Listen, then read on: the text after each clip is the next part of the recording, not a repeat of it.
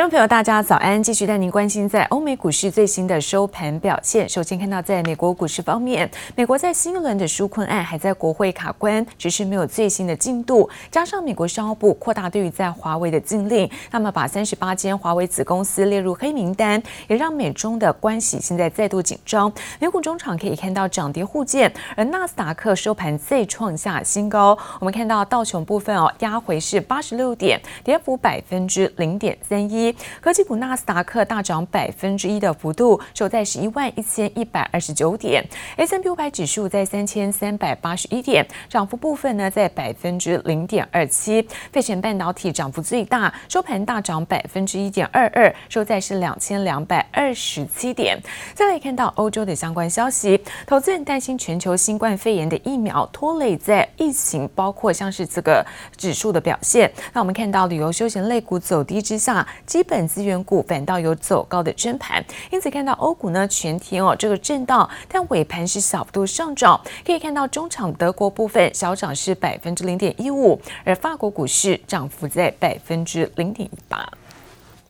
China's taken advantage of our country for 25 years like nobody else. 一讲到中国，就让美国总统川普一肚子气。从两国贸易问题到今年的新冠肺炎疫情，川普都对中国颇有怨言。川普接受美国财经媒体福斯专访，谈到中国科技大厂华为，更直呼华为是间谍。Huawei is a way of is really I call it the spy way. What happens is Huawei comes out and they spy in our country. Yeah, we don't want their equipment in the United States because they spy on us. And any country that uses it, we're not going to do anything in terms of sharing intelligence. Absolutely, Huawei is a disaster. 川普扬言封杀华为，说到做到。美国商务部宣布扩大对华为的出口管制，最新将来自二十一国共三十八间华为的子公司列入制裁黑名单。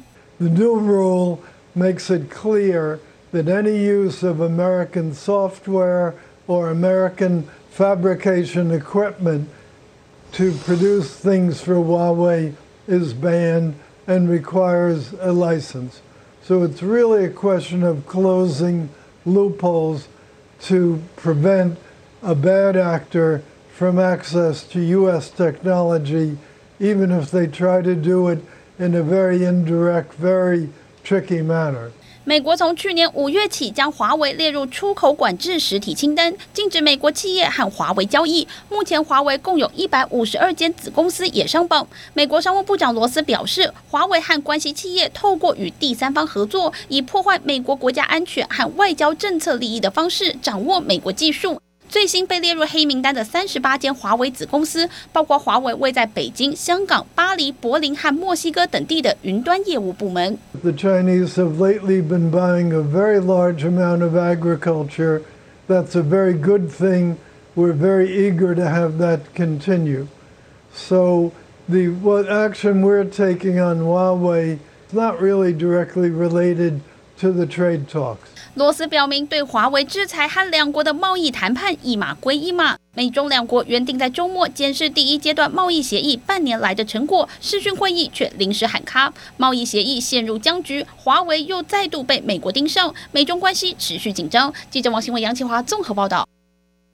而中国的短影音平台 TikTok 的收购案还在进行当中，传出呢，除了微软想要拿下在美国、加拿大、纽西兰，包括澳洲的业务之外，还想要加码收购英国的业务，有意把无印联盟会员国的资料都纳入。而现在美中呢持续的紧张，来自于在日本共同社报道，稀土矿可能会成为在两国新的导火线，因为现在美国的稀土有八成是仰赖中国，而中国七月份稀土出口锐减达到七成的幅度，如果中国限制了稀土出口，恐怕危及包括在美国的手机跟战机等尖端的科技生产。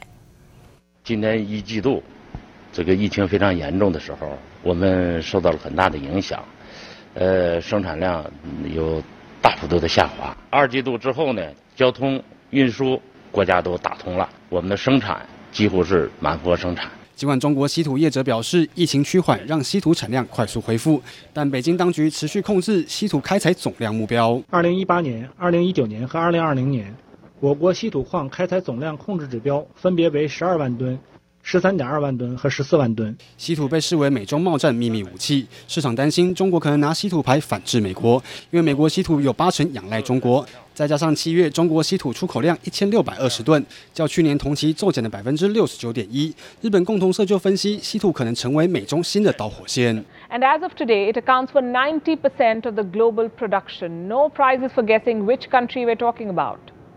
China. They already rule our lives. From smartphones to supersonic jets, rare earths are the secret ingredient of almost every scientific wonder. 稀土应用广泛，中国还在四月时成立研究中心，把稀土当作战略资源进行应用研发，当然不会轻易让其他国家取得。而美国近来与中国频频杠上，中国短影音平台 TikTok 成为箭靶。美国总统川普称有证据显示 TikTok 可能采取行动威胁美国国安。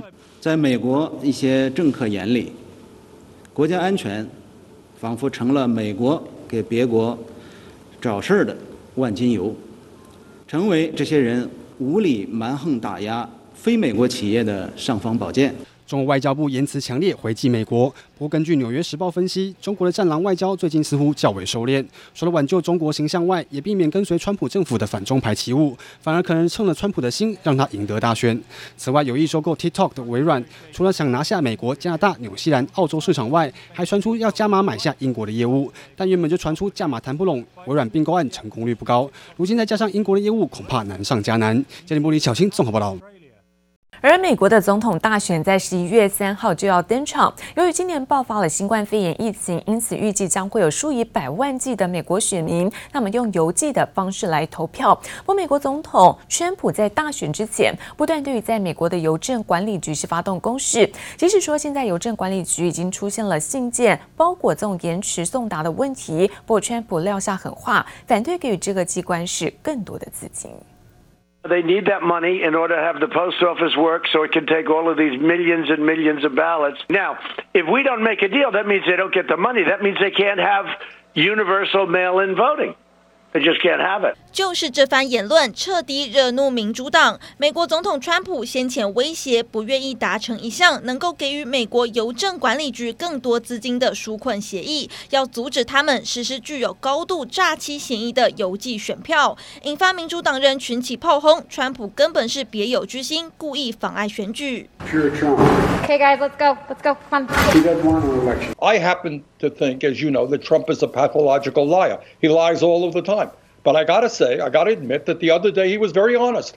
He said, look, we want to kill mail in balloting. We don't want millions and millions of people to be able to cast their ballots through the mail. So we'll destroy the postal service. We'll defund it. They can't vote. 众议院民主党籍议员已经要求由川普亲自任命的邮政管理局局长德乔伊本月得到国会出席作证，针对目前推动的邮政改革可能阻碍大选提出说明。川普死对头众议院议长佩洛西更为此把国会开议时间提前到本周。The president is afraid of the American people. First, I'm demanding that the Senate hold hearings. And call Mr. DeJoy and the head of the Postal Commission before them this week. 两党吵个没完，邮政管理局早已捉襟见肘，局长开始推行削减成本计划，导致邮务处理速度变慢，部分州还一度有数以十计的邮箱被移走，引发民众冲到局长家门口抗议，就怕他最终屈服于川普淫威，阻碍投票权。不过，受到邮件寄送缓慢影响最重的，就是退伍军人、老人家以及乡间居民。这群人长久以来多投票支持共和党，恐怕导致川普意外让民主党人找到选战突破点。The American people love and respect our post office. It's not for sale, and it's not for being dismantled, and we will not allow our, um, we will not be disenfranchised, um, by, uh, their eliminating vote by mail. 另外，根据路透社报道，邮政管理局还发信警告至少四十六个州，包含密西根州、宾州、加州、密苏里州和华盛顿州等等，称选民有很大风险，没有足够时间完成投票，邮局也可能来不及在选举日当天寄达计票所，甚至强调，若十一月三号总统大选大量的邮寄投票无法及时寄回，就可能无法被统计到，无疑替二零二零年大选增添更多不确定性。记者何真登方冠综合报道。而台股集中市场当冲交易的占比是冲高到了百分之三十七，创下了近两年的新高。金管会主委黄天木表示，最主要因为部分投资人选择是低股价、低基期的两大标的操作，才会有这种占比特别突出的现象。而金管会呢已经进行监控，不过投资人还是要注意相关的风险。昨天呢台股开高走高，盘中大涨百点，而盘面上有中小型个股窜出，接棒了电子股做补涨，这些激励指数呢挑战了是万三大关，而中场台股大涨了一百六十点，收在十一万两千九百五十六点，成交量达到是两千两百一十五亿元。而在物联网的时代来临，现在万物皆可连，也促进各种面板显示器技术是大幅度跃进。而在多角应用的需求带动之下，终端产品除了在 TFT。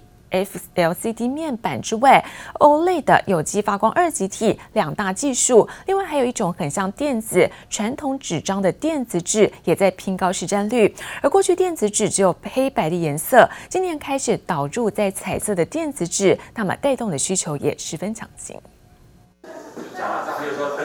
可以数位阅读，又有接近纸张的轻薄感，这样的电子纸从黑白变彩色，今年大受市场欢迎。这个是用印刷式的，那闪印速度够快。那其实我们开发这个技术是主要是为了要做教育市场的。那另外一个呢是我们的 ACEP，是我们用粒子来做全彩的。呃，那我们有用在广告看板上面，也有用在电子标签。显示器技术大跃进，多角化应用需求带动下，看到终端产品除了 LCD、OLED 两大技术外，元太正以全球独家的姿态冲高电子纸的市占率。电子标签一直都还是一直很强，因为毕竟装电子标签大概只有。全球的零售大概就五趴左右，那所以还有很大的一个成长空间。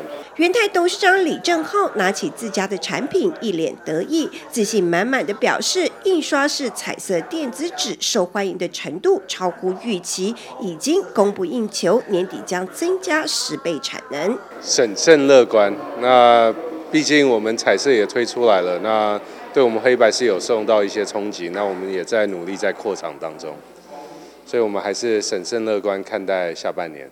主要是封城防疫措施意外造就零售商导入电子货架标签意愿大增，电子纸、电子笔记本订单动能也很强劲。在电子笔记本的推广跟呃，在在数量上面是有是有看到明显的增加，因为很多的话可能要在要要做做远视的这个 video conferencing。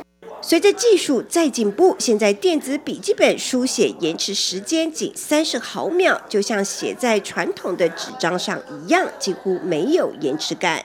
透过这个柔性基板，它可能只有呃八毫米，不到一公分的厚度，那让你携带起来更方便，然后书写起来更像写在笔记本上面。